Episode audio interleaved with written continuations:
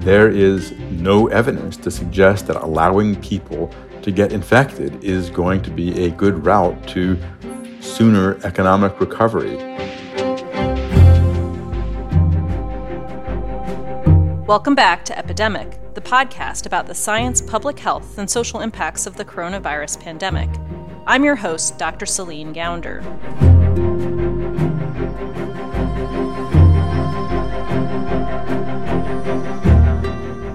Herd immunity is something people have been talking about since the beginning of the pandemic.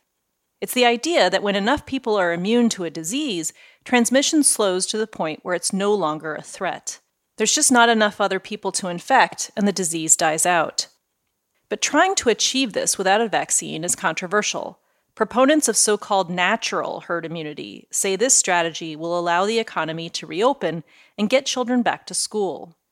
Some of the most heated public debates about it have been between Senator Rand Paul and Dr. Tony Fauci.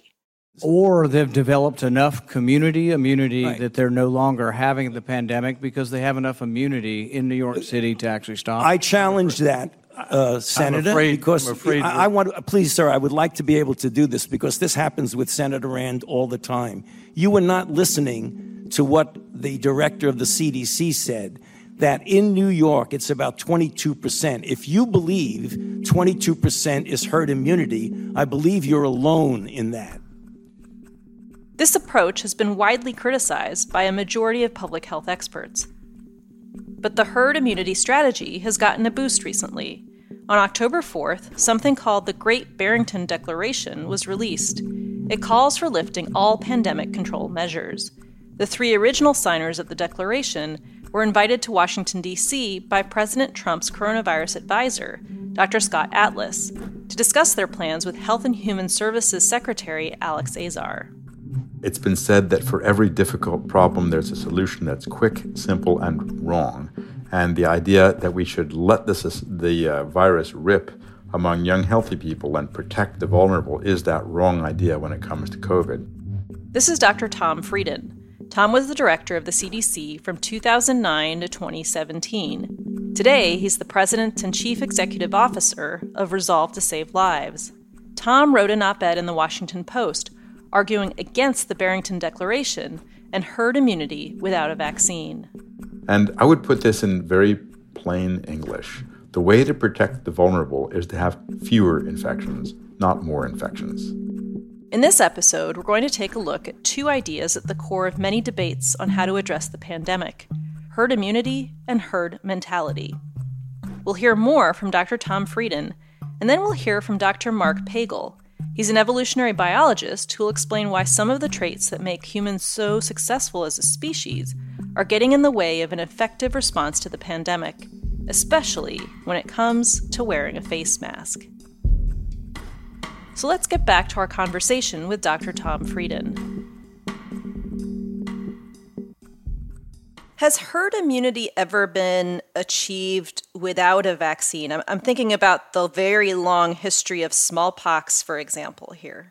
There are certain diseases that do saturate society. Examples include uh, measles and chickenpox, where uh, in a natural state, virtually everyone gets infected with them. But then what happens is new people get born, and the disease continues to circulate, and so there continues to be a lot of spread to uh, children. Herd immunity uh, can occur through universal infection, but it's only going to last for a little bit of time until more people get infected, unless the pathogen is truly eradicated, and that has only been done with smallpox. So basically, you have these short periods of herd immunity followed by cycles of spikes of infection and disease. Exactly. In fact, with measles, traditionally, it's an every three year cycle, which is a reflection of the population dynamics of uh, people being born and becoming susceptible. What would you say to those who point to Sweden as a success with respect to the herd immunity approach? It's ironic that Sweden, which is a social democracy that has a very progressive social uh, network, uh, is being pointed to by very conservative commentators as a success story here. And I think there's a lot that's confusing about the data from Sweden. One of the things is that they say they were never attempting herd immunity, and they're nowhere close to it now. Two is they haven't done particularly well. They have a death rate that's 10 times the death rate of their neighboring country. And three, it didn't really help their economy. Their economy is not doing any better than their neighboring economies. So they traded a lot of death for no real benefit. It's certainly neither a success story in terms of COVID nor an example of using a herd immunity approach. So, my next question is really having you walk us through the numbers you had in your Washington Post op ed recently. So, let's say, for argument's sake, that after someone has COVID, they do develop strong and lifelong immunity, and that, that's a big assumption there. And then let's say that herd immunity kicks in at 60% infection of the population, and let's say the fatality rate is 0.5% among those who are infected. So, First of all, how many more Americans would die, assuming all of those assumptions are correct? How many would die before we reach herd immunity? That would require the deaths of at least a half a million more Americans, maybe 600,000, maybe twice that. There's still a lot we don't know. And just to give you a sense of scale, that would mean more Americans killed by COVID in about a year than were killed in all of the wars of the 20th century. Now, in terms of how realistic the assumptions are, not very. It's unlikely that everyone with COVID infection develops strong and lifelong immunity. And we don't know that it's going to be a 60% threshold to getting to that level. And furthermore, even if you had a high level of immunity, you're still going to have outbreaks and clusters. This is not going to go away. We need to essentially go through the five stages of grieving and recognize that we are not going back to a pre COVID world anytime soon. The fact is, we're going to have to adjust much of what we do for the long term. So, herd immunity also assumes, at least the mathematical um, predictions or calculations of that, assume random mixing. But what if populations mix non randomly, does that mean some pockets could achieve herd immunity more quickly than others? And what would that mean for overall population immunity? What it means is that any one person in a community is not equally likely to have contact with any other person. What that means is there are pockets in society, groupings. And so you could have a very high infection rate in a society and still a lot of people and a lot of communities or sub communities that have low infection rates. That's why this kind of theory of herd immunity is very problematic because even if we got to a high level of immunity from vaccines and natural infection, there will be pockets that are susceptible to explosive outbreaks. And one of the things that's really interesting and unfortunate, and what we're seeing now in New York City and in parts of Europe as well, is that the communities that were hardest hit are hardest hit now. So there were certain academics with no evidence and no real infectious disease experience who were saying, oh, herd immunity is going to come at 20 or 30 or 40 percent. That's clearly wrong because we now have societies and communities that were hit very hard and are having ex- explosive spread now why is it we can't shield the elderly and others who have underlying risk factors? You know, why can't we just protect the vulnerable? What would it take to do that? First, although younger people rarely get seriously ill, they do sometimes, and they can die. That's not even to mention the long haul effects, which may linger for months or we, we may find out for years. Second, what starts in children and young adults doesn't stay with them. No age group is an island. Young people have parents, they have grandparents, they shop, they work, and when they interact with others, they spread infection, even if they feel perfectly fine. And that's exactly what we've seen in the US. Infections in younger adults, followed one or two weeks later by hospitalization, and followed by increasing deaths. Third, we don't know if immunity will be strong or long lasting. Even if lots of young people get infected, they're not going to be a wall to protect the rest of us. Fourth, the vulnerable aren't a small group. One in five Americans is over the age of 60, and more than 95% of older people don't live in nursing homes where there are policies that could reduce risk. And half or more of all adults, by some estimates, have health problems that could increase their risk of death from COVID. And The bottom line then is that getting enough people infected to achieve herd immunity would come at a terrible price. With less than 15% of Americans already infected, we've had over 220,000 deaths. To get to a 60% infection rate would mean at least a half a million more deaths. And herd immunity might even require more than that. So uh, there is no quick fix to this pandemic, but we can do much better if we work together. How are we doing in comparison to other developed countries in the world? How is the United States doing? The US is a laggard.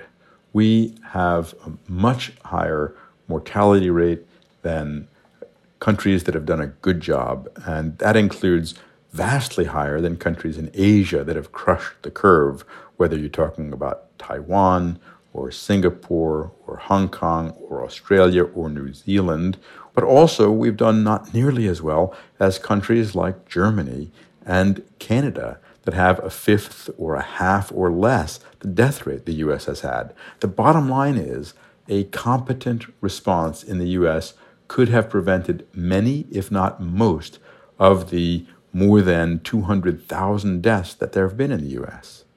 So, what do we do to knock down the spread of the virus, and how do we contain the virus? we really need a one two punch. Um, and really, there is a lot of progress here. Although masks are getting a lot of controversy, if you step back, let's in public health take yes for an answer. 80 to 90% of people are wearing masks in public indoor spaces. Yes, we can do better. Yes, we can track it. But ultimately, this is a huge behavior change in just a few months now that it is clear that masks protect others, and likely protect you as well. Uh, there's a lot we can do to do more safely, whether it's schools or workplaces or healthcare or outdoor activities. But we're going to have to have this one two punch. The first is to knock down spread of the virus, and that's with the three W's wear a mask, watch your distance, and wash your hands, and also reduce risky indoor spaces with poor ventilation. And unfortunately, that includes bars and restaurants, especially where COVID is spreading widely. And further, figure out where it's spreading in your community so you can then stop those amplification points. The second punch is to box the virus in so that we can prevent cases from becoming clusters and clusters from becoming outbreaks. If we isolate people soon after they get infectious, they will spread less virus if we quarantine people soon after they've been exposed, then if they do develop the infection, it will stop with them. That one two punch can drive infections down, and that in turn is really the only way to resume economic and social activity. Tom, thanks so much for joining us again on the Epidemic Podcast. You were one of our very first guests, I think, in episode two, and it's great to have you back. Thanks, Celine, and it's great to speak with you again. Thanks for what you do. After the break, we'll continue our episode about the herd with Dr. Mark Pagel.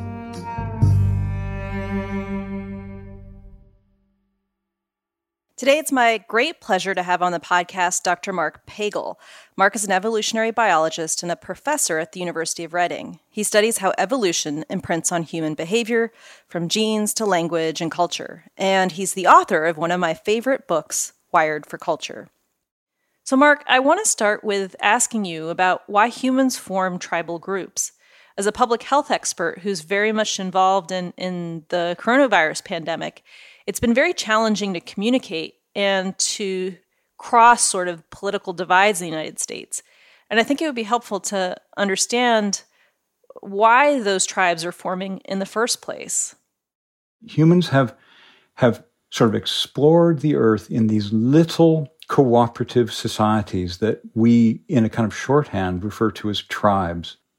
And all manner of rules and sort of personality or psychological traits have sprung up in us to make sure those small groups work. And one of the strongest and, and can lead to some of the most disturbing outcomes is that we've evolved a whole lot of tendencies for and abilities to identify people that we think are in our group.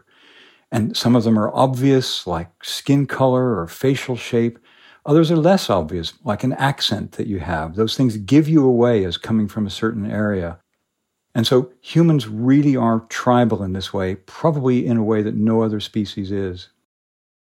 And so a question that's more directly, you know, applicable to the current pandemic, why do people risk their health and even their lives on behalf of their culture, their their so- social affiliations?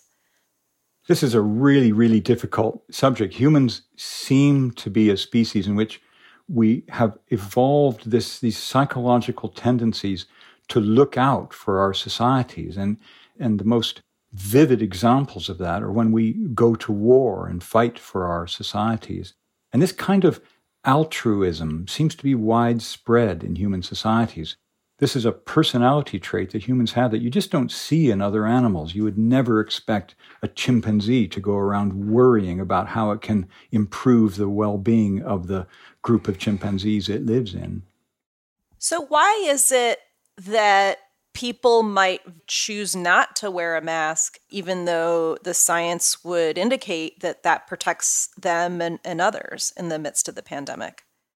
it comes back to the psychological traits that we've evolved as a species this this strong need to identify and to advertise the group that we belong to because we think in doing so we attract other like-minded people to be around us and we notice this with the the groups of people who don't want to wear masks they're quite vociferous about it it isn't just that they're quietly going about their business, but they want it to be known that they're not a mask wearer. And in some sense, this attracts like minded people to them. Why is it, whether it's politics or science, you know, why is it we're best persuaded by our family and friends rather than science and facts? Yes, I think we have to be aware that we go through life taking direction from other people most of us have to make decisions about things on a daily basis that we really don't have the information to, to make the correct decision about. If you look around you at any given time, the ideas and the behaviors that you can observe are ideas and behaviors that by and large have kept the people alive who have them. And so, in a sense, I think that we follow those who are most close to us in terms of our family or in terms of the tribal identities we have and we look to what they're doing and we just take it on board that those are going to be reasonable things to do. It's a kind of predisposition we have as a species. There's been a lot of back and forth among public health leaders about how best to message about masks. Is it to say it's to protect yourself? Is it to say it's to protect others? Which message is more convincing and why? Typically, our first allegiance is to ourselves. And so we probably want to convince people that wearing a mask will protect them. And then I think our second allegiance is going to be to our society to the extent that we think our societies are going to be organized in a way that will bring us good. So we're willing to engage in these kind of altruistic acts like wearing a mask if we think that if everybody wears a mask, we'll all be better for it. So we're not willing to do it simply to help others, but if we think we'll all be better for it. So one of the benefits that might come from everyone wearing masks is that I personally will be less likely to get coronavirus. And so that will be a motivation for me to join in with that campaign.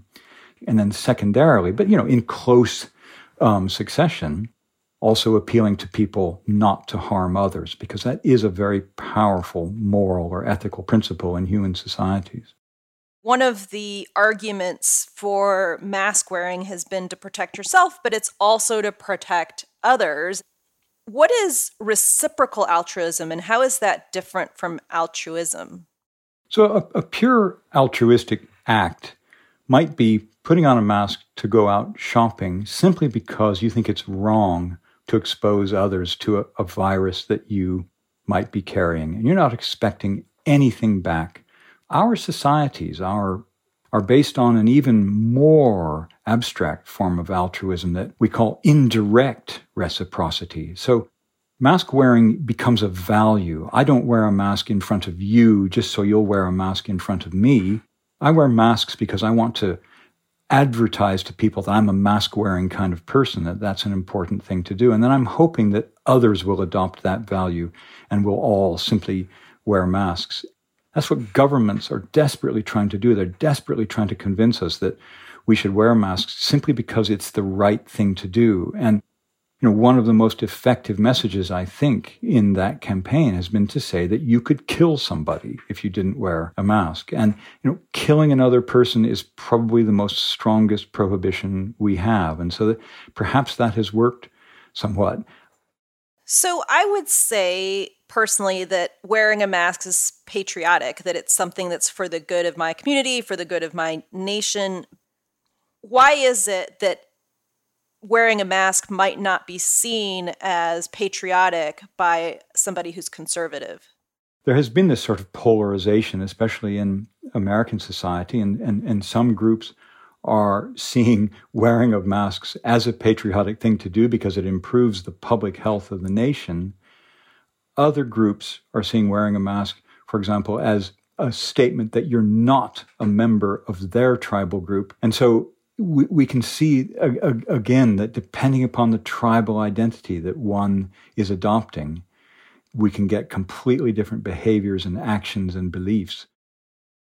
In your book, you say that the more arbitrary the norm or signal of group commitment, the more powerful that signaling is. You know, and I again go back to wearing masks. Why is it that maybe the seemingly more arbitrary that that signal becomes more powerful? So the more arbitrary they are tells me that somehow they've really adopted those behaviors because they want to demonstrate their commitment to my tribal group because they're not getting anything out of those. They're not benefiting from them in any other way other than to advertise that they're a member of a group. And the very risk that's associated with that tells me if I'm looking for other people I want to know are a part of my group, it tells me that they're probably a, a, a real member of my group. They're willing to take risks to be part of my group. And so not wearing a mask could, in that sense, be, indeed be a, a very powerful measure of tribal identity. So, what about how we enforce some of these norms. Um, shame and, and stigma are often used, you know, in addition to, say, mandates or fines. Are shame and stigma useful tools in, in enforcing such behavior? And when they're targeted, say, at the individual versus at a group, how effective are they and, and can they backfire? They're probably very effective. And yes, they, they can backfire. I mean, what has to happen is that shame needs to come from the group that we hope to be a part of. And if we can get enough people in that group, our immediate society, the people that we spend time with, to be sort of, in a sense, threatening to ostracize us, we will come around because we don't want to be excluded from that group. And so, if that shame can arise sort of naturally out of one's social group, I think it can be very, very powerful. If it feels imposed upon us, especially by people we don't identify with, people who aren't in our group, then it, I think it will backfire very, very badly. So I think it has to be applied very, very carefully. It can't come from above. I think it needs to rise up out of our societies naturally. Well, Mark, thank you so much for speaking with us. Thanks very much, Celine.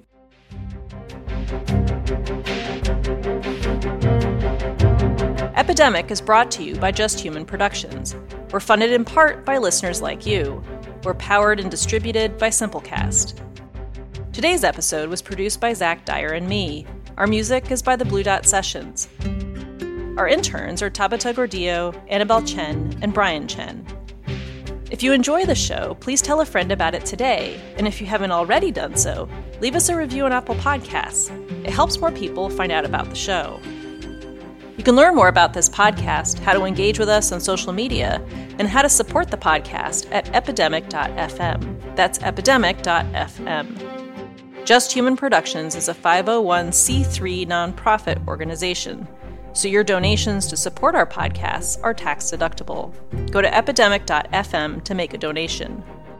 We release Epidemic every Friday, but producing a podcast costs money. We've got to pay our staff so please make a donation to help us keep this going. And check out our sister podcast, American Diagnosis.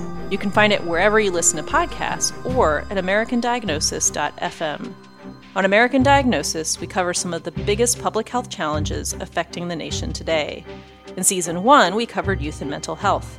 In season two, the opioid overdose crisis. And in season three, gun violence in America. I'm Dr. Celine Gounder. Thanks for listening to Epidemic.